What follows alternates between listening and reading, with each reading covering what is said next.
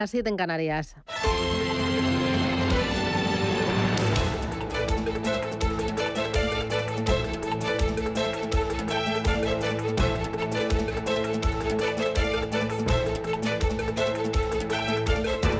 Capital Intereconomía, con Susana Criado.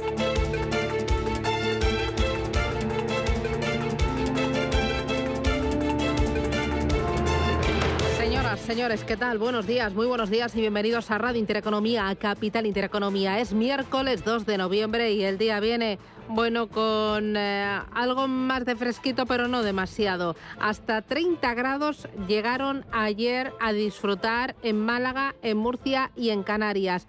Hoy heladas, sin embargo, por la mañana en Castilla y León y en los Pirineos. Y en el área mediterránea hoy van a bajar las temperaturas, pero será por la tarde de forma suave. En Madrid esperamos 20 grados de máxima, en La Coruña otros 20, 23 en Bilbao, 22 en Barcelona y en Valencia esperamos para este día 22 graditos. ¿Cómo viene la jornada? Bueno, varias cositas importantes. Una de ellas eh, cita con la Reserva Federal de Estados Unidos a la puerta de las elecciones de mitad de mandato, el 8 de noviembre, allí en Estados Unidos, crece las críticas por la agresiva estrategia de Powell, así como por las dudas de si el sistema financiero podrá digerir un aumento tan abrupto del coste del endeudamiento. Los analistas descartan que la Reserva Federal aminore su ritmo antes de la reunión de diciembre, pero esperan que ofrezca mayor claridad sobre su plan en adelante, sobre todo después de que el Banco Central Europeo haya abierto la puerta a que los próximos incrementos de tipos en la zona euro sean menos elevados, un paso que ya dio la semana pasada el Banco de Canadá, admitiendo además que está cerca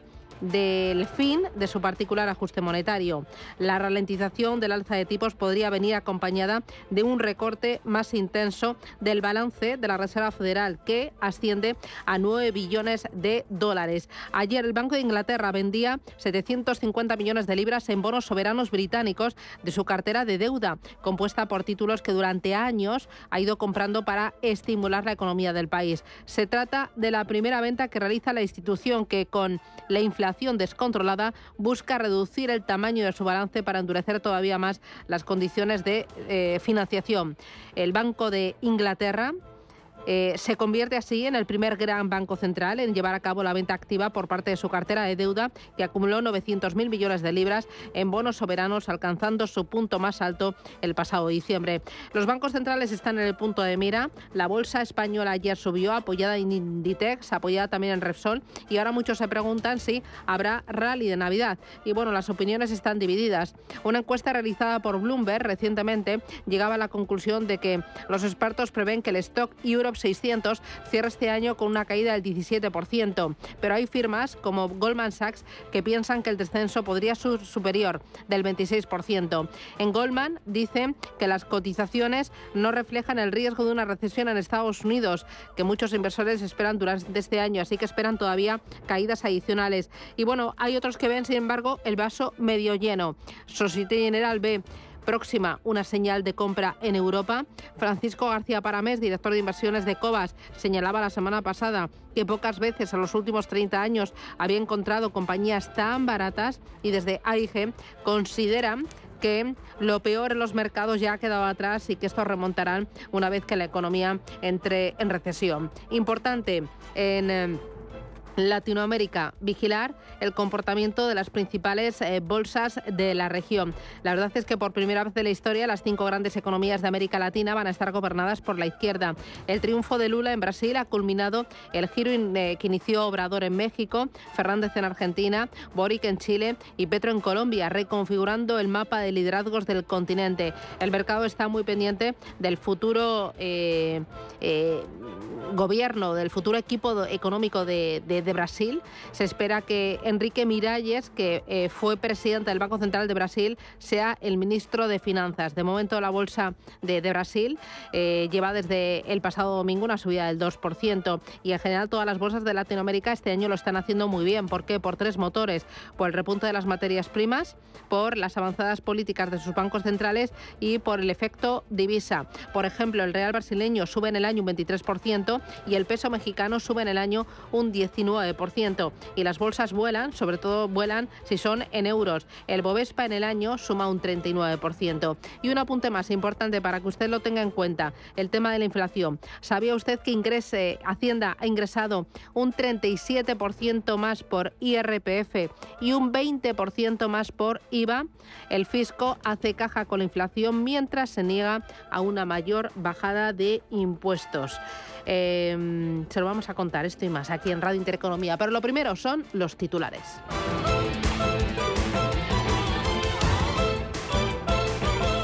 Banco Santander patrocina este espacio.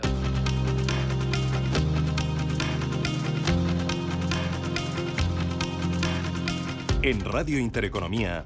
Las noticias capitales. La Reserva Federal volverá a subir hoy los tipos de interés. El organismo prepara una subida, según los expertos, de 75 puntos, que eh, será la sexta consecutiva y que dejará el precio del dinero en Estados Unidos entre el 3,75 y el 4%. Pablo García es director de Divacons Alfa Value. ¿Qué se espera? 75 puntos básicos, pero que parte del trabajo ya está hecho. ¿Llegaremos al 5%? Pues yo creo que sí, viendo las tasas de inflación, pero por lo menos en Estados Unidos los últimos tres meses la, eh, las alzas de inflación han venido decreciendo, ¿no? Por lo tanto, eso, eso es un buen dato, ¿no? Y sobre todo, como hemos insistido en la entradilla, es que el mercado laboral americano es sorprendentemente eh, estoico y también, por otro lado, que el consumo, dos tercios del PIB, pues les da mucho potencial, ¿no? Es decir, al final depende mucho menos de la de las exportaciones y tienen una independencia energética que hacen que las subidas de tipos pues, pues sean asumibles. La decisión de la Fed se va a conocer a las 7 de la tarde hora española, una hora antes de lo habitual, ya que en Estados Unidos aún no se ha producido el cambio horario. Christine Lagarde confirma que el Banco Central Europeo seguirá subiendo tipos. Con el objetivo de que la inflación baje hasta el 2%, tal y como apuntaba en la rueda de prensa posterior a la última reunión del organismo. Con esta tercera importante subida consecutiva de los tipos oficiales, el Consejo de Gobierno ha logrado un avance considerable en la reversión de la orientación acomodaticia de la política monetaria.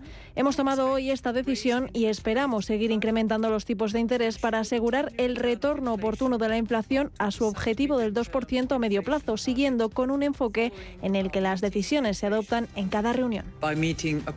Además, la presidenta del BCE avisaba en un diario báltico, el Delphi, de que ha aumentado el riesgo de que la economía europea entre en recesión. Las bolsas suben esta mañana a la espera de la Reserva Federal. Tenemos ganancias en los mercados asiáticos, aunque el Nikkei de Tokio ha terminado casi plano con un descenso del 0,06%, subida además del 2% en Hong Kong y subida de más del 1% para la bolsa de Shanghái. En Estados Unidos los futuros al alza con avances en torno al 0,1%, suben también los futuros en Europa, el del DAX lo hace un 0,4%, el futuro del Eurostock 50 casi medio punto arriba y un 0,26% está subiendo el futuro del IBEX 35, que hoy habría desde los 7.999 puntos después de que ayer estrenara noviembre con una subida de casi medio punto porcentual. En la agenda económica de este miércoles los inversores estarán pendientes de los resultados empresariales. Cuentas que van a presentar compañías como Indra aquí en España, AXA o Ferrari en Europa, todas ellas al cierre en Estados Unidos, turno para Qualcomm eBay y además en cuanto a referencias se publica hoy el PMI manufacturero de la zona euro y el ADP de empleo en el sector privado en Estados Unidos. El precio de la luz sube este miércoles y será más caro en España que en Francia o en Alemania. Se incrementa un 3% respecto al registrado ayer y va a alcanzar de media en el mercado mayorista los 140 euros por megavatio hora. A pesar de la conocida como excepción ibérica, el precio de la electricidad será más alto también hoy que en países como Italia o el Reino Unido. En eh, más cosas en Alemania, el gobierno y los Länder abordan hoy nuevas medidas de alivio económico para la población. Para afrontar las consecuencias del impacto de la guerra en Ucrania sobre el suministro energético. En Francia, el gobierno francés va a presentar este miércoles un proyecto de ley con vistas a la construcción de nuevos reactores nucleares. En Brasil, Bolsonaro asegura que cumplirá la constitución tras su derrota en las elecciones. Aunque evita reconocer la victoria de Lula y justifica las protestas de sus seguidores por el desarrollo del proceso electoral. Siempre fui rotulado. Siempre me han tachado de antidemocrático pero al contrario de las acusaciones, siempre he jugado dentro de la Constitución. Jamás hablé de censurar o controlar a los medios en las redes sociales. Mientras sea presidente de la República y ciudadano, seguiré cumpliendo todos los mandatos de nuestra Constitución. En Israel, Benjamín Netanyahu podría volver al poder. Según las encuestas a pie de urna, el ex primer ministro se habría hecho con la victoria en las elecciones con mayor participación en 20 años, los quintos comicios en cuatro años. Mientras tanto, en Dinamarca. Los socialdemócratas ganan las elecciones y el bloque de izquierdas acaricia la mayoría absoluta, por lo que Mette Frederiksen seguirá como primera ministra del país. Turquía avisa de que este miércoles ya no saldrán buques de cereal desde Ucrania. Después de que Rusia suspendiera el acuerdo el pasado sábado, el primer ministro turco Tayyip Erdogan le ha pedido a Putin que lo retome y Moscú asegura que estudiará reactivar ese pacto tras la investigación de los ataques de Sebastopol. Y Corea del Norte lanza una decena de misiles al mar de Japón. Uno de ellos ha caído a apenas 50 kilómetros de la ciudad costera de Sochi, situada en la costa de Corea del Sur. Y hoy tenemos tertulia especial con el foco puesto en la Reserva Federal de Estados Unidos a la espera de ese movimiento de tipos de interés. Nos van a acompañar enseguida Alexis Ortega, de Finagenter Gestión, Francisco de Borja Gómez, de Dunas Capital, y Mariano Valderrama, de Intermoney. Banco Santander ha patrocinado este espacio.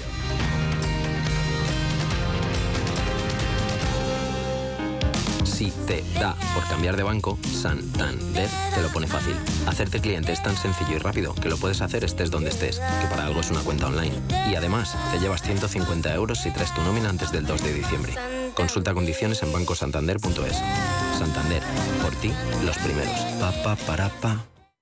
Si necesitas urgentemente aumentar tus ingresos o tus ventas, mejorar tus técnicas de venta o sencillamente dar un salto hacia arriba en tu carrera profesional, los primeros viernes de cada mes tienes la oportunidad de hacerlo con el método angelescribano.es. Es el único curso de ventas en el mundo que solo se paga una vez y se puede repetir sin coste las veces que lo necesites. Además, si no quedas satisfecho, te devolveremos tu dinero.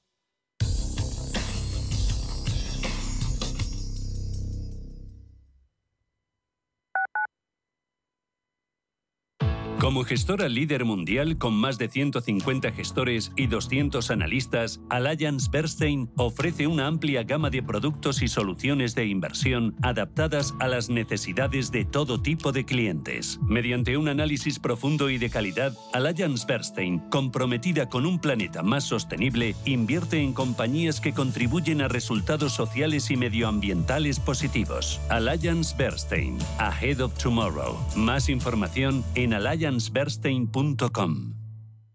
Urbanitae es una nueva plataforma de inversión inmobiliaria que te permite invertir a lo grande con cantidades pequeñas. Uniendo a muchos inversores, logramos juntar el capital suficiente para aprovechar las mejores oportunidades del sector. Olvídate de complicaciones. Con Urbanitae ya puedes invertir en el sector inmobiliario como lo hacen los profesionales. Donde tú ves trabajadores el Instituto Regional de Seguridad y Salud en el Trabajo lleva 25 años trabajando para prevenir sus riesgos laborales. 25 años comprometido con la vida. Infórmate cómo en el 900-713-123. Comunidad de Madrid. Hola, soy Rafa Jiménez. De 12 a 2 del mediodía, en Radio Intereconomía, nos quedamos a media sesión. Una forma tranquila de ver la actualidad sin perder de vista la economía. Di que nos escuchas. Si necesitas urgentemente aumentar tus ingresos o tus ventas, mejorar tus técnicas de venta o sencillamente dar un salto hacia arriba en tu carrera profesional, los primeros viernes de cada mes tienes la oportunidad de hacerlo con el método angelescribano.es. Es el único curso de ventas en el mundo que solo se paga una vez y se puede repetir sin coste las veces que lo necesites. Además, si no quedas satisfecho, te devolveremos tu dinero.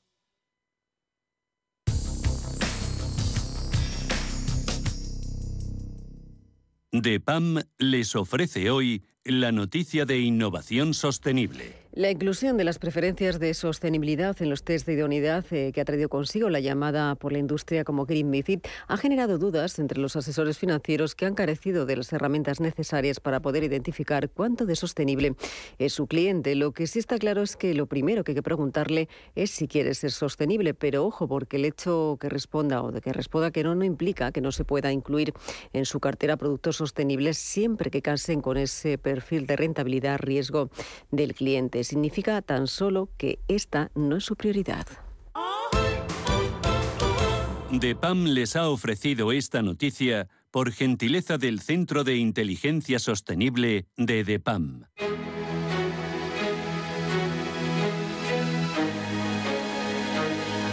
En Radio Intereconomía, la tertulia capital con Susana Criado.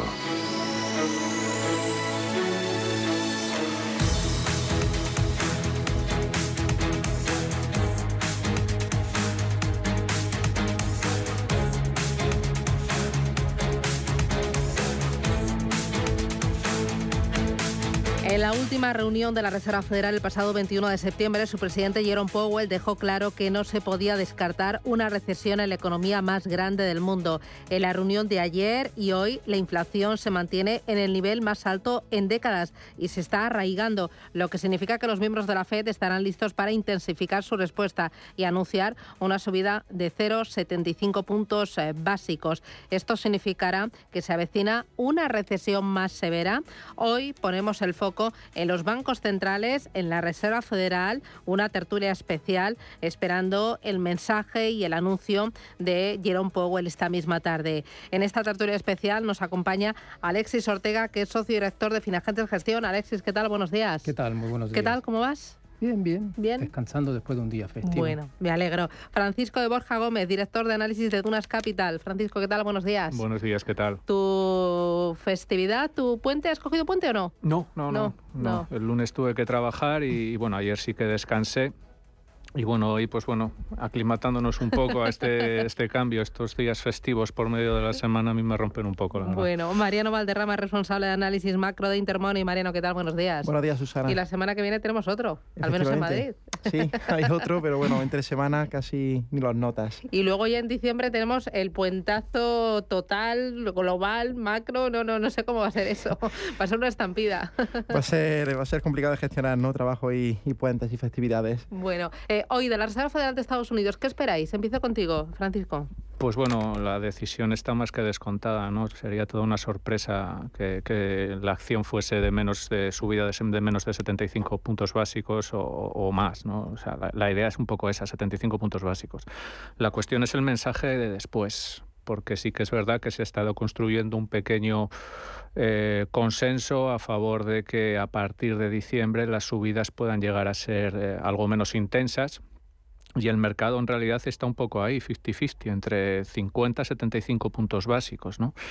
Eh, entonces, lo que diga en ese sentido es lo realmente importante para los mercados. Lo que hay que tener muy claro desde nuestro punto de vista es que incluso asumiendo que bueno que pueda haber una subida de, de 50 puntos básicos en, en, en el mes de diciembre, esto estaría años luz de ser un pivote entendiendo pivote como un cambio de sesgo en toda su extensión que dibuje bajadas de tipos. Eso, eso a día de hoy no, no, no, lo, no lo, vislumbramos, ¿Bajadas para 2023 lo veis o no?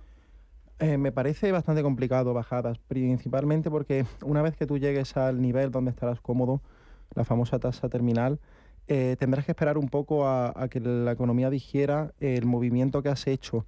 Yo creo que sería un error eh, llegar a un punto e inmediatamente revertirlo debido a la señal que estaría dando al, mercado. La, reversión, desde mi punto de vista, se produciría siempre y cuando tuviese un escenario recesivo atroz, pero claro, eh, realmente la Reserva Federal hay que considerar que ellos cuentan con el hecho de, que se puede llegar a realizar un aterrizaje suave e incluso los efectos dañinos para la economía que ellos han dibujado entrarían dentro de, sus acciones. Por eso yo desde mi punto de vista creo que es bastante complicado que, tal y como está comportándose la economía estadounidense podamos ver un, viraje el año que viene. ¿Y el techo en los tipos de interés dónde lo veis, Alexis? Bueno, siempre es difícil un poco vislumbrar cuál es esa tasa neutral, que es a la que en principio quiere llegar eh, los bancos centrales o si va a ser necesario incluso tener unos tipos de interés algo más altos que esa tasa neutral, lo cual ahora mismo es difícil eh, eh, saber exactamente cuál va a ser el final. Yo creo que van a estar un poco más a la expectativa de qué es lo que va ocurriendo en la economía.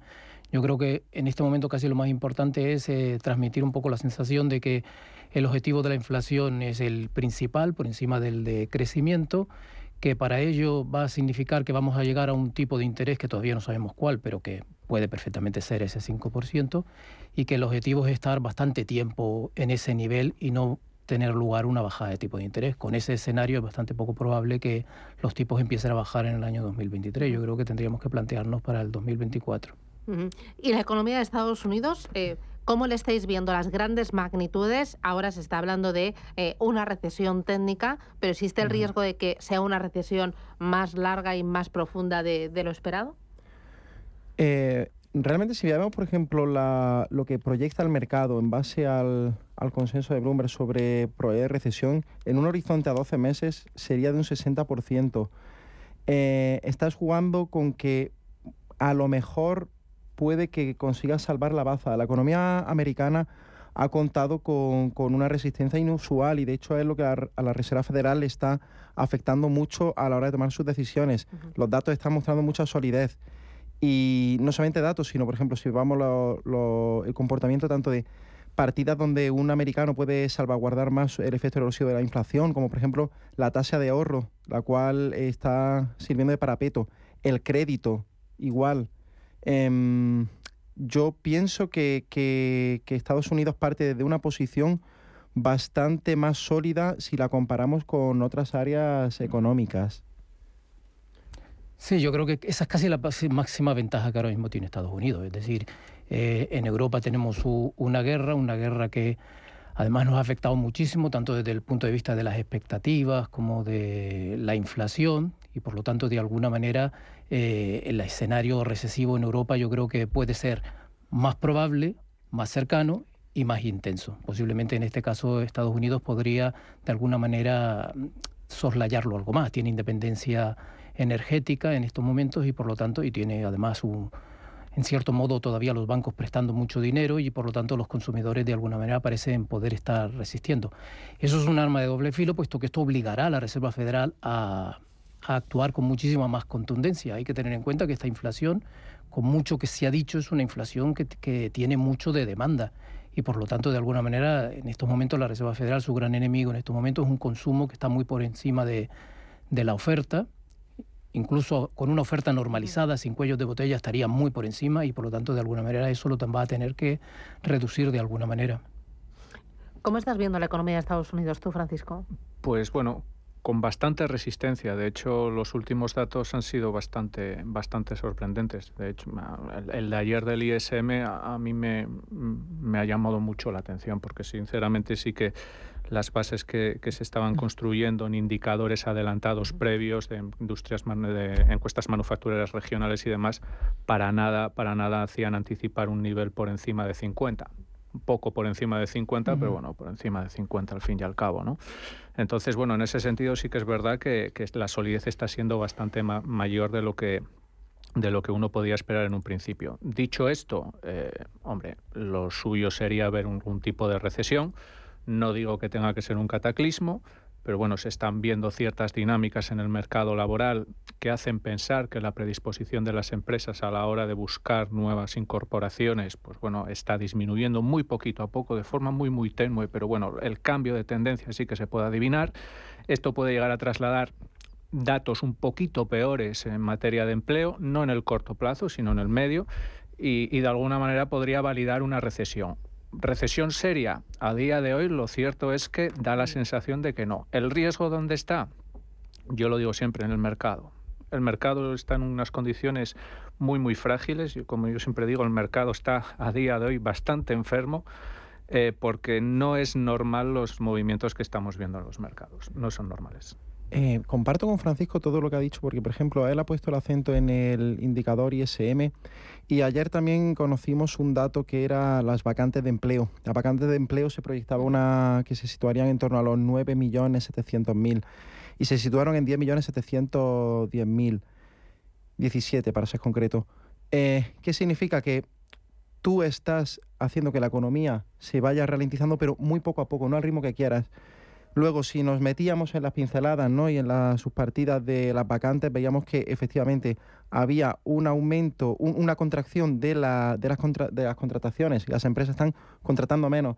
Al mismo tiempo que también se veía un ligero avance positivo para la Reserva Federal de cara a que más gente está, eh, es decir, la gente está dejando de, cambiar tanto de trabajo, que ese era uno de los, de los puntales que a la Reserva Federal le, preocupaba porque eso significaba que eh, se podía contar con presiones salariales de cara a que la escasez de trabajadores en puestos cualificados pues eh, otorgaba mayor poder de negociación salarial. Hombre, yo tendría un poco de cuidado porque el indicador ISM está dando señales un poco extrañas. Sí. Y la verdad es que ya la tuvimos el mes pasado con un, un PMI que se iba por debajo de 50 y este se mantenía por encima de 50 y por lo tanto de alguna manera yo no le daría tanta, tanta importancia. Y en cuanto al mercado laboral, pues ahora nos estamos fijando mucho esto en las vacantes, pero realmente los datos del mercado laboral no son tan tan buenos como en cierto modo nos están queriendo decir a lo mejor incluso la tasa de, la tasa de paro. En estos momentos la tasa de actividad es una tasa de actividad que está muy por debajo incluso de los peores niveles que tuvimos durante la época del 2008 y en este momento mirando la encuesta de hogares, no tanto el de, el de nóminas, prácticamente tenemos apenas 100.000 empleos más que el febrero del año 2020 teniendo en cuenta de que prácticamente se creaban alrededor de unos 170, 180 mil cada mes, me resulta difícil entender que tenemos un mercado laboral tan estrecho como algunos indicadores nos, nos están diciendo. De hecho, realmente en este momento yo evalúo que prácticamente tendríamos que tener 5 millones de, empleados más. Un dato que posiblemente a lo mejor puede no tener sentido, pero si tenemos en cuenta que hay 6 millones de parados, pues 5 millones de personas que no sabemos dónde diablos están, pues entonces, desde luego, trabajando, ¿no? Eh, es, un, es algo que nos viene a indicar que realmente la tasa de paro en estos momentos pueda estar más cercana a la que es la U6 más que la U3. Y estamos hablando del 6,7%. Y eso me, me, parece muy importante puesto que la, realmente con todo lo que se está diciendo en el mercado laboral, las negociaciones las salariales en este momento están produciendo ingresos que están muy por debajo o algo por debajo, mejor dicho, que la inflación subyacente y no tiene mucho sentido. Me voy a ir a publicidad. Eh, dos cosas eh, a la vuelta. Una de ellas, el tema del balance. Eh, ¿Qué esperáis? ¿Esperáis algún mensaje por parte de la Reserva Federal de Estados Unidos respecto a la reducción del balance? luego, ayer el Banco de Inglaterra cerró su primera venta de bonos. ¿Esto por qué? ¿Qué significa? ¿Y cómo ha afectado el mercado de la renta fija? Y luego has dicho algo muy interesante, Francisco, que en los mercados están muy, muy frágiles y que eso te preocupa. Mm. Eh, a la vuelta. ¿Nos lo puedes explicar, por favor? Publicidad y vamos con ello.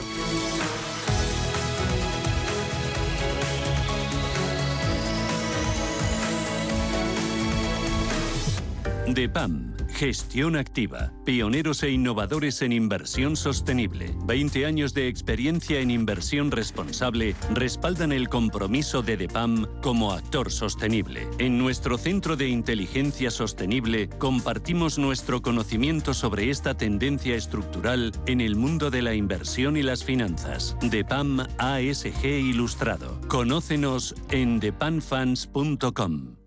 Con NH Hotel Group y Viajes El Corte Inglés, escápate y reinicia en ciudades cosmopolitas y con encanto. Museos, terrazas, monumentos, compras musicales. Reiniciando.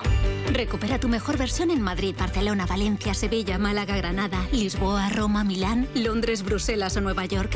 Reserva con hasta un 30% de descuento. Niños gratis y con cancelación flexible. Consulta condiciones. Con Viajes El Corte Inglés y NH Hotel Group, escápate para reiniciar.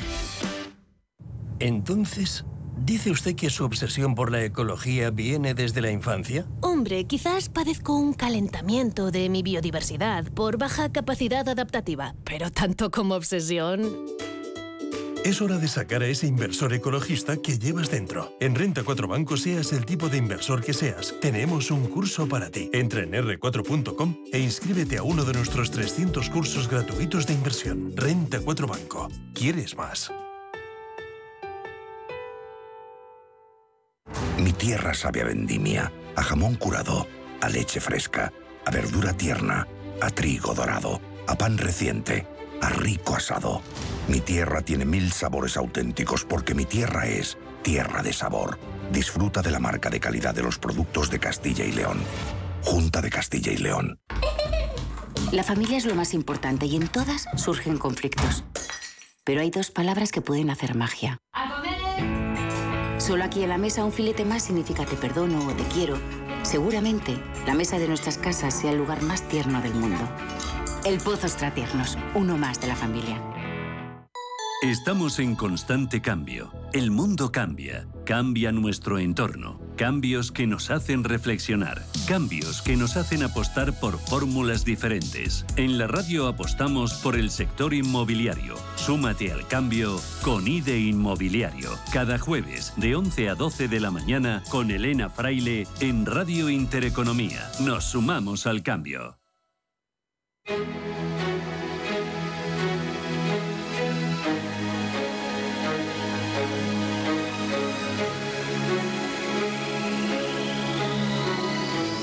En Intereconomía, la tertulia capital. Bueno, sé que la parte de los mercados sustenta mucho porque ya veo aquí una tertulia paralela, pero antes el tema del balance. ¿A cuánto asciende el balance de la Reserva Federal de Estados Unidos? El balance actualmente son 8,8 billones, es una barbaridad. y representa en torno al 34-35% del, del PIB eh, estadounidense. Es una barbaridad y luego ha habido un problema que yo creo que la Reserva Federal no ha, no ha podido cuantificar, ¿no? que ha sido el, la parte relativa a los MBS, a las títulos, a cédulas hipotecarias y a, la situación de que ahí tienes un pille, no puedes reducirlo como quieres porque, por ejemplo, tal y como están los tipos hipotecarios que actualmente se encuentran en 30 años a un 7,16, no estamos viendo ni, ni refinanciación ni tampoco estamos viendo amortizaciones adelantadas. Entonces, ahí vas a contar con que esos 2,7 billones que tienes de MBS los vas a tener durante más tiempo. Hubo un momento en el cual eh, la Reserva Federal, desde mi punto de vista, no se atrevía a venderlos por seguir dando apoyo a determinados sectores, en este caso el inmobiliario, y luego eh, ha tenido un, un, efecto un poquito negativo, podríamos decir. ¿Y hoy poco él podría anunciar algo respecto al balance? Hombre, está un poco en, la mente de todo el mundo que pudiera decir algo, porque prácticamente estamos ya en fechas de que, para que tenga que decir alguna cosa, incluso que lo pueda poner en marcha, pero realmente en estos momentos yo creo que tiene bastantes dificultades como para poder llevarlo a cabo. Todos, en cierto modo, tenemos unos tipos a largo plazo que están subiendo y ahora mismo nos estaba comentando el tema de, los tipos hipotecarios que realmente en estos momentos es, bastante complicado. Yo creo que en el fondo... Eh, no entiendo por qué la Reserva Federal se metió en este tema eh, de los MBA en, tan, cuando, cuando empezó a comprar. Es decir, yo creo que tenía que haber hecho el sector inmobiliario, haberlo dejado a la, parte en el, en el, momento en el que tenía que haber estado comprando deuda o ampliando su, su balance. Y ahora el, problema está en que tenemos un sector inmobiliario en recesión, y eso sí, está muy en recesión, con unos tipos hipotecarios subiendo muchísimo y ahora como le empiece a reducirlo todo lo que son los, títulos hipotecarios, pues obviamente tendremos muchísima mayor presión y entonces tendremos una situación bastante complicada en el sector inmobiliario. Sí, o sea, el plan de, en realidad el plan de la Reserva Federal tiene cierto truco, porque te habla de cantidades muy grandilocuentes en el mes, pero en realidad esas cantidades van determinadas por los vencimientos efectivos de tresuris y de MBS que puedas llegar a tener. Por poner un ejemplo, si la FED te dice, mira, yo no voy a reinvertir o mi tope de reinversión son 120.000 millones de euros, me da un poco igual porque si lo que me vencen son 40.000 millones de euros, lo que yo voy a dejar lo que va a dejar de crecer ese, ese, ese balance son 40.000 millones de euros. ¿no? Entonces, estás un poco vendido en esta estructura de balance. ¿Cuál es el problema? Pues como bien decía, los vencimientos más cercanos son de treasuries. En cambio, los MBS, los vencimientos teóricos están mucho más atrás si no se reamortizan, si no se pagan de forma anticipada, todo ese, todo ese, toda esa liquidez en MBS va a seguir estando ahí. ¿Cuál es la única alternativa que te queda? Venderlos. Pero venderlos ahora, mismo, ahora mismo con un tipo hipotecario en el 7 y pico por ciento, ¿dónde los llevas? ¿Al 8, al 9, al 10? Hombre, eh, el, mercado inmobiliario ya está en unas condiciones bastante, bastante negativas. No necesitas profundizar mucho más en eso. Con un tipo hipotecario en, los niveles actuales, con un precio medio de la vivienda nueva en los niveles actuales, el pago de una hipoteca se te va por encima de los 3.100 dólares al mes. Eso, eso es una barbaridad eso mata la demanda. Y ya lo estamos viendo que la está matando, ¿no? Entonces, el mercado hipotecario no necesita mucho más de eso. ¿Qué se necesita? Ahondar en el mercado laboral. Ahí sí. Porque toda esa inflación de demanda, toda esa inflación totalmente cíclica, se alimenta, pues eso, de unos salarios que, que bueno, que están creciendo elevados a pesar de que estás con, salarios reales negativos, esto hay que decirlo.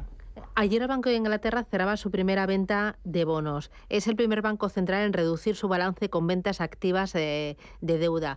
¿Cómo habéis visto eh, la actuación del Banco de Inglaterra en estas eh, eh, últimas semanas y cómo veis este paso? ¿Podría impulsar a la FED o al Banco Central Europeo o no? A ver, yo, sinceramente, lo del Reino Unido es, es una locura. Eso, eso es una pesadilla. Solo falta Freddy Krueger por ahí, ¿no? Es una cosa, es una cosa de locos. Eh, sí que es cierto que es una economía que tiene presiones inflacionistas muy severas y por todas partes. Presiones por el lado de los salarios, presiones por el lado de la divisa. es, es, una situación especialmente complicada, la, del Reino Unido, ¿no? Que se pueda ver eso en zona euro, Totalmente descartado. O sea, es, es, el, paso para cargarte la zona euro directamente, para cargarte toda la periferia. Lo mejor que puedes hacer es que salga el BCE diciendo que vende activos. Claro. Lo mejor. El, problema de la desfragmentación, por ejemplo, es un tema que ellos están controlando muchísimo y obviamente lo, lo, haría muchísimo más problemático controlar esa situación. Lo que pasa es que yo creo que el Reino Unido en este momento está en un proceso de recuperación de, credibilidad. También es verdad que fue el primer banco central que empezó a subir tipos de interés con respecto a, los otros y nos quedaría saber exactamente qué plan tiene el, el, gobierno para recortar el gasto público, puesto que yo creo que ahí es donde realmente puede estar a lo mejor la baza que pueda, que pueda estar trabajando el Banco Central de Inglaterra para, para a lo mejor el no tener que hacer tanto esfuerzo, dado que va a ser un gobierno que va a empezar a lo mejor a recortar. Mm. ¿Cuál va a ser ese, el efecto sobre la actividad económica? Bueno, va a, ser, va a ser una especie de conejillo de indias para el resto de los bancos y de las economías para ver exactamente cómo, si se puede hacer lo que todos ellos en teoría dicen que, que iban a poder hacer. Pero no sé, me da la impresión de que la situación se está complicando y que los bancos centrales en este momento se han metido todos ellos en una trampa y vienen metiéndose desde el año 2008 en una trampa y ahora se están encontrando un poco con, el, efecto de todas sus propias decisiones. Yo, yo pienso que el, Banco de Inglaterra va a, decir, va, a quedar otra vez en el fallo de, eh, actuar cuando el gobierno eh, ha retrasado ¿no? sus planes para presupuestos, fiscalidad, etcétera, para finales de, noviembre. Eh, problema, lo que le sucede yo creo a todos los bancos centrales, ¿no? Es decir, estamos actuando por un lado tarde, rápido. Eh, el mercado, por ejemplo, está dibujando unos tipos implícitos en el caso del Banco de, Inglaterra para de, un 5% eh, para el primer trimestre del año que viene. Si tú ahora mismo, por ejemplo, vas a reducir balance, es decir, tienes que está dibujando una subida de 175 puntos básicos, pero es que a este ritmo que espera reducir el balance en 80 más o menos, 80 mil millones de, eh, de libras, eh, a lo mejor tienes que añadirle una subida adicional de 50-75 puntos básicos más, porque claro, hay que considerar también que la reducción de balance en sí tiene un efecto eh, endurecedor y restrictivo, es como una herramienta más. Pero yo creo que en el fondo no es más que lo, lo, has dicho muy bien. Están actuando tarde y, realmente quieren recuperar el tiempo perdido y la, la, credibilidad perdida. Lo que pasa que, no sé, dos errores no son un acierto, ¿me entiendes? Dos errores a lo mejor son tres o cuatro errores. Yo, yo comparto contigo eh, lo que ha dicho Alexis. Eh, la cuestión está, ¿realmente dónde vamos a ver estos efectos? Porque tú puedes subir muy rápido, muy bien, pero los efectos de la política monetaria no cristalizan hasta que no ha pasado un año y medio. Los primeros efectos se ven a los tres trimestres, año y medio, dos años, para ver un efecto pleno. De hecho, lo que se está viendo desde mi punto de vista en Estados Unidos, con una atenuación de la, de la actividad comedida, pero ojo, lo mismo el efecto duro eh, lo tienes a finales del primer semestre de 2023. A lo mejor eso es otro de los problemas en el cual el Banco de Inglaterra no está, no está calibrando del todo. Sí, ahí adicionalmente en lo que el, comportamiento de las rentabilidades a la deuda soberana se refiere, esto es también un problema de oferta-demanda. ¿no? Hasta hace poco teníamos unos gobiernos que introducían déficits. Déficit supone emisión de deuda, es decir, más oferta, más papel en mercado.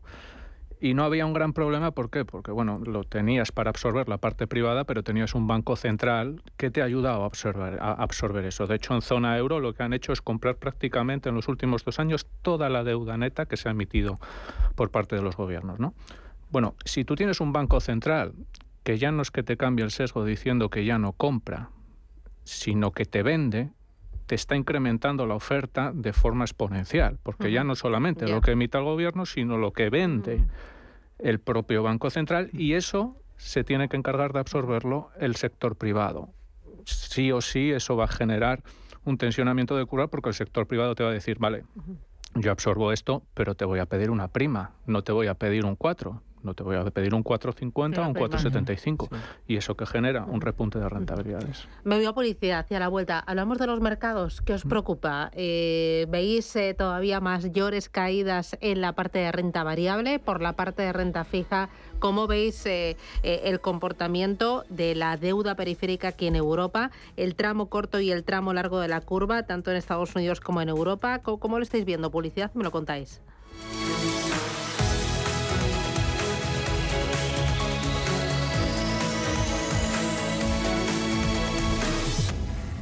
Si necesitas una tasación oficial para solicitar una hipoteca, para una herencia, para conocer el valor de tu patrimonio, tu empresa es Global, con V de valor. Somos una firma líder en tasaciones oficiales homologadas y en servicios integrales de valoración, ingeniería y consultoría inmobiliaria, con más de 35 años de experiencia, rapidez online, rigor y garantía de servicio. Recuerda, Global se escribe con V de valor. Global.es. Invierte de la mano de una de las gestoras líderes y con mayor trayectoria de España. Más de 16.000 partícipes ya confían en nosotros. Infórmate sin compromiso en el 91 781 68 80 o visita metagestión.com. Mmm, qué bueno este jamón ibérico. No ahorres en las cosas que te gustan, ahorra en lo que pagas por ellas. Con el aniversario de Hipercor y el supermercado El Corte Inglés. 25% de regalo para próximas compras en más de 5.000 productos. 70% de descuento en la segunda unidad en más de 2.500. Y además, un millón de euros en premios. Aniversario del ahorro en Hipercor y supermercado El Corte Inglés. ¿Conoce las oportunidades que ofrece el sector salud para invertir? En Bellevue, gestora suiza especializada en este sector, contamos con una amplia gama de fondos con la que puede participar en el crecimiento del sector, invirtiendo en todas sus áreas. Aportamos valor y diversificación a su inversión con fondos en biotecnología, salud digital y tecnología médica. Bellevue, primera gestora europea en sector salud.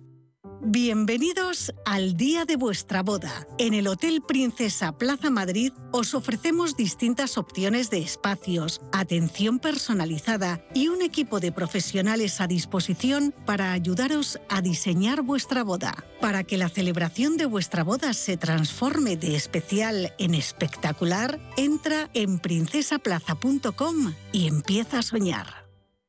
Escucha cada jueves de 1 a 2 de la tarde en Radio Intereconomía Negocios de carne y hueso, el programa para emprendedores, startups y pymes líder en habla hispana, con Mariló Sánchez Fuentes.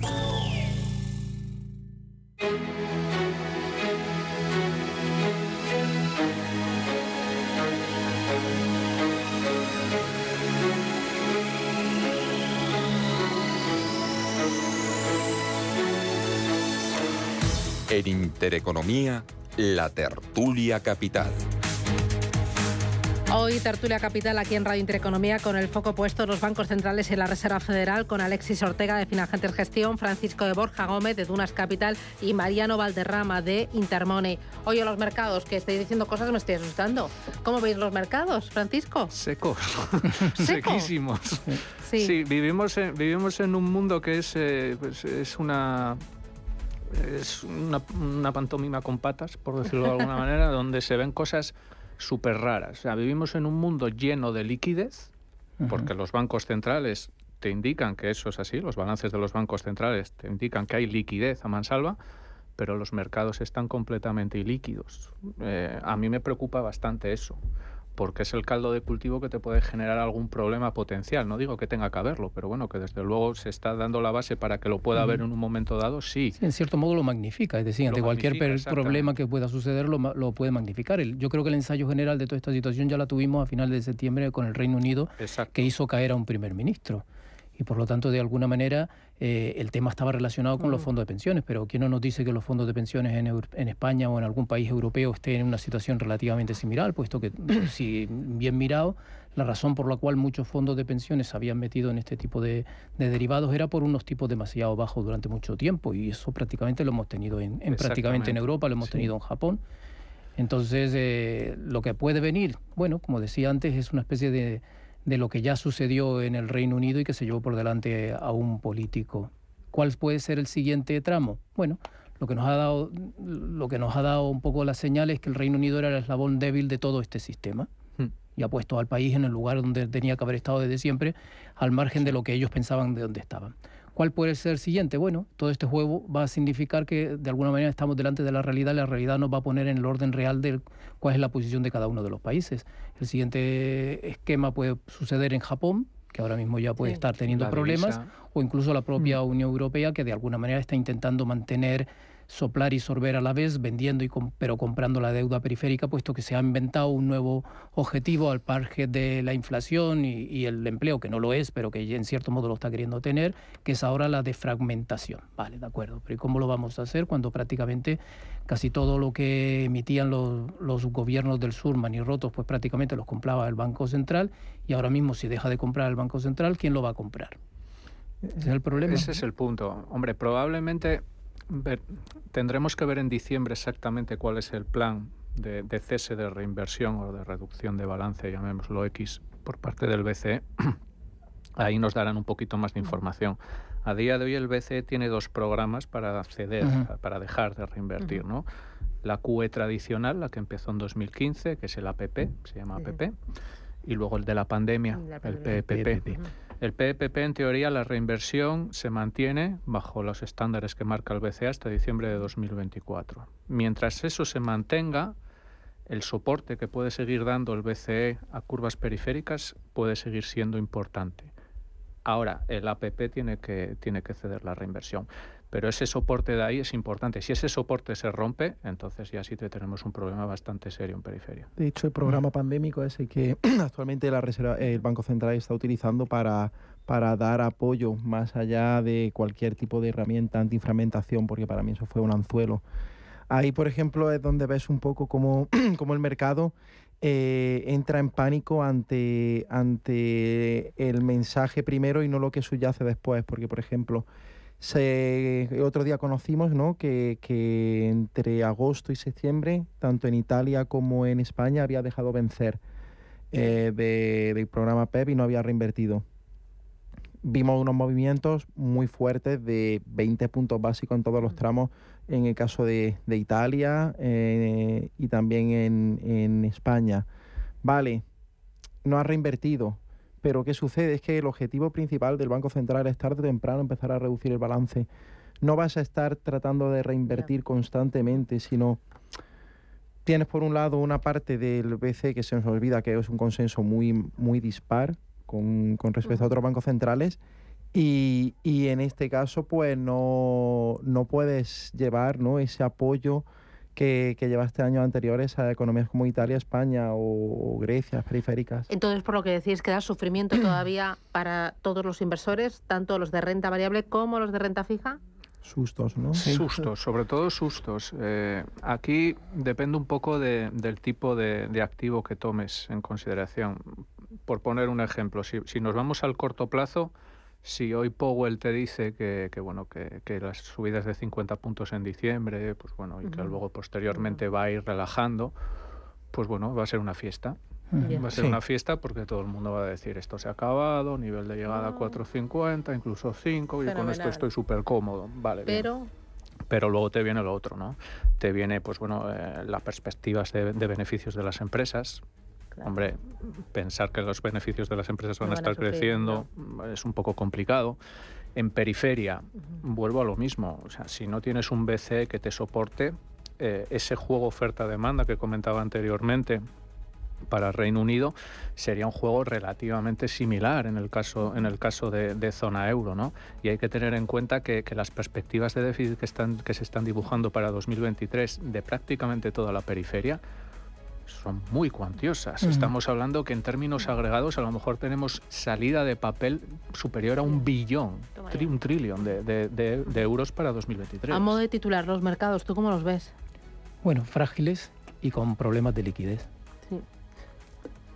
Alta volatilidad y eh, quizás estamos magnificando determinados aspectos.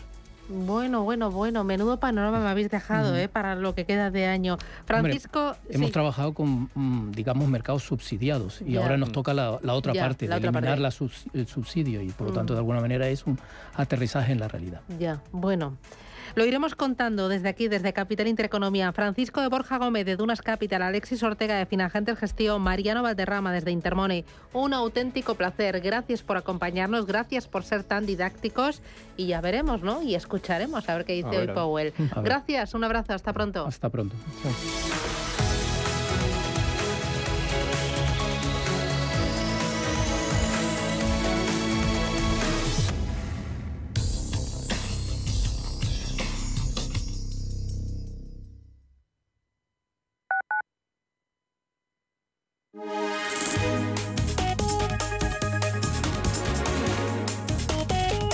MAPRE patrocina la información del tiempo. Hoy se esperan cielos generalmente nublados que podrán dar a lugar a algunos chubascos y tormentas en Baleares y Comunidad Valenciana. En cuanto a las temperaturas, se mantienen con pocos cambios, aunque bajarán en la zona mediterránea y tenderán a subir en áreas extensas de las vertientes atlántica y cantábrica. MAPRE ha patrocinado la información del tiempo. Si buscas dónde hacer el mantenimiento del cambio automático, es en Automatic. Entra en automatic.es. Realizamos el mantenimiento del cambio automático con calidad, rapidez y seguridad. Ven a Automatic Express y sentirás tu cambio como el primer día. Automatic.es. El mantenimiento de tu cambio automático en un express. Automatic.es. Inversiones inmobiliarias Grupos Eneas, cesiones de créditos, inmuebles en rentabilidad, compra, reforma y venta. Infórmese en el 91 639 0347 o en info@eneas.com. Inversiones inmobiliarias Grupos Eneas. Si necesitas urgentemente aumentar tus ingresos o tus ventas, mejorar tus técnicas de venta o sencillamente dar un salto hacia arriba en tu carrera profesional, los primeros viernes de cada mes tienes la oportunidad de hacerlo con el método angelescribano.es. Es el único curso de ventas en el mundo que solo se paga una vez y se puede repetir sin coste las veces que lo necesites. Además, si no quedas satisfecho, te devolveremos tu dinero. Hola, soy Javier García Viviani. Presento Cierre de Mercados en Radio Intereconomía. Cierre de mercados es como el punto en la I. Un programa que deja las cosas en su sitio. Di que nos escuchas.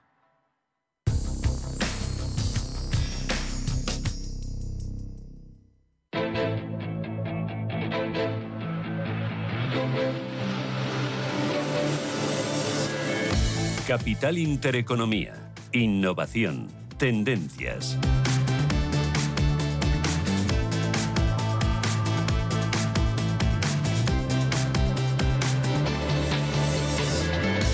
Minutos, llegamos a las nueve de la mañana, preapertura. ¿Cómo viene el día? Buenos días de nuevo, Ángeles Lozano. Hola, ¿qué tal? Muy buenos días, con subidas que le permitirían al IBEX reconquistar la cota de los 8.000 puntos que perdimos hace un mes y medio. Sube el futuro del índice un 0,35% y por fin ha llegado el día en el que conoceremos el desenlace de la reunión de la Reserva Federal. Todos los pronósticos apuntan a una cuarta subida consecutiva de 75 puntos básicos, el triple de lo habitual para dejar las tasas en un rango entre el 3,75 y el 4%. Eso sí, el mercado descuenta que las próximas subidas serán menos agresivas, por lo tanto estaremos muy pendientes del mensaje que lance Jerome Powell tras conocerse el desenlace de esa reunión. Además, hoy vamos a conocer el índice PMI manufacturero de la zona euro del mes de octubre.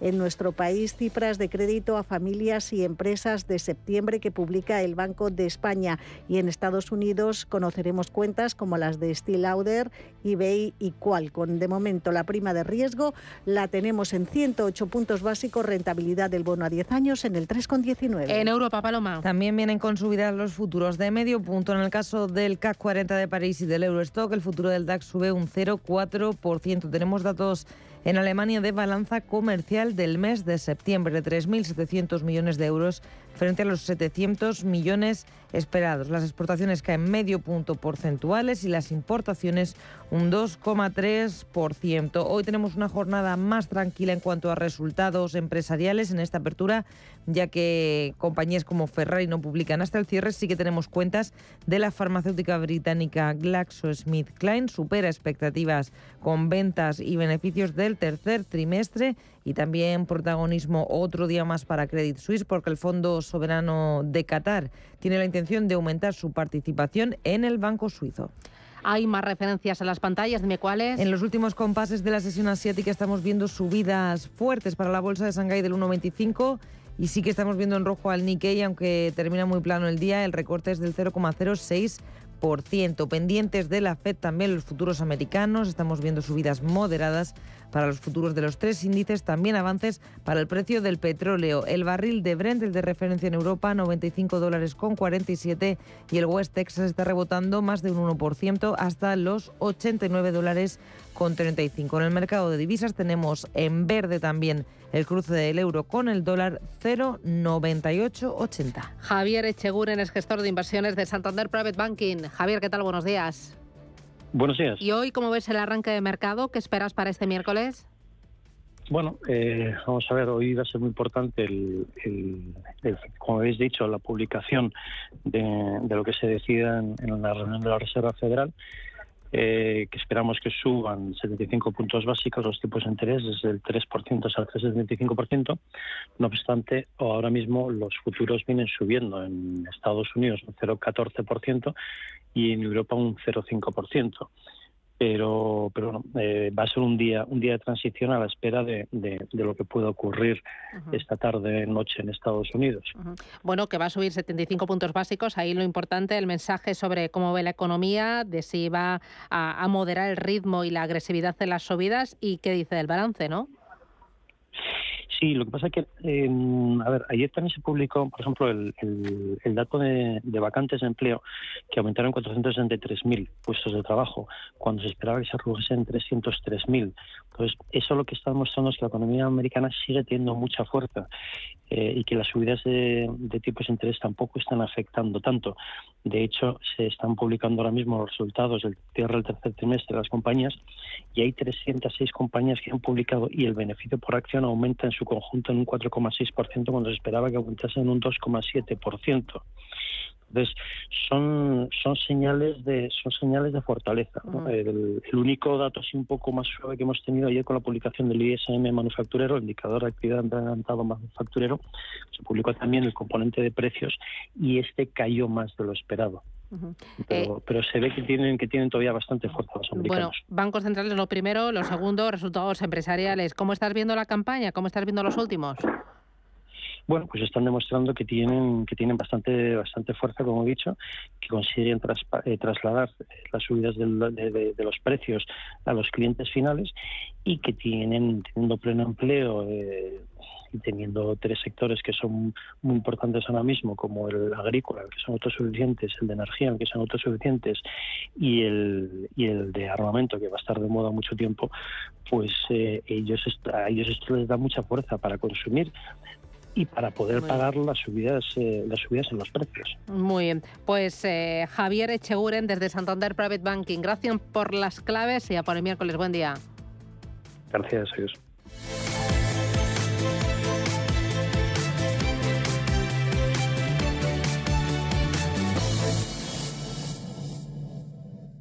Radio Intereconomía, la radio de los negocios.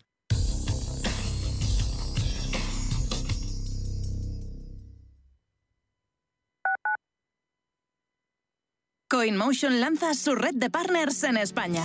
Broker europeo regulado oficialmente por la FinFSA de Finlandia. Remuneración exclusiva por recomendar nuestros servicios criptofinancieros. Forme parte de nuestro programa, ya sea particular o empresa, con la confianza añadida en que CoinMotion además tiene licencia de institución de medios de pago para toda Europa. Conócenos en coinmotion.com. Recuerde, la inversión en criptoactivos no está regulada. Puede no ser adecuada para los inversores minoristas y perderse la totalidad del importe invertido. Es importante leer y comprender los riesgos de esta inversión que se explican detalladamente en coinmotion.com barra publicidad cripto.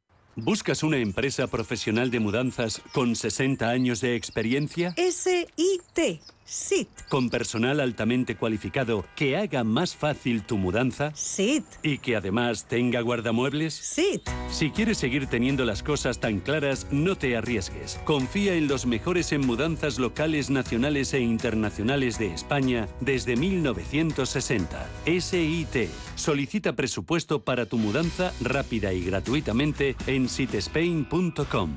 Sit and relax. Radio Intereconomía es la radio económica de referencia. Desde el 17 de octubre, protégete doblemente ante la gripe y el COVID. Si tienes más de 60 años o perteneces a algún grupo de riesgo o eres personal sanitario y sociosanitario, pide cita en tu centro de salud o punto de vacunación. En la web de la Comunidad de Madrid podrás informarte del plan de vacunación de refuerzo de la gripe y el COVID. Comunidad de Madrid. Clínica Oliver y Alcázar. Especialistas en implantes para pacientes con muy poco hueso. Cirugía mínimamente invasiva con prótesis definitiva en un mes como máximo. Diagnóstico gratuito y financiación. Consulte su caso en el 91 564 6686 o a través de la página web oliverialcázar.com. Más de 30 años de experiencia.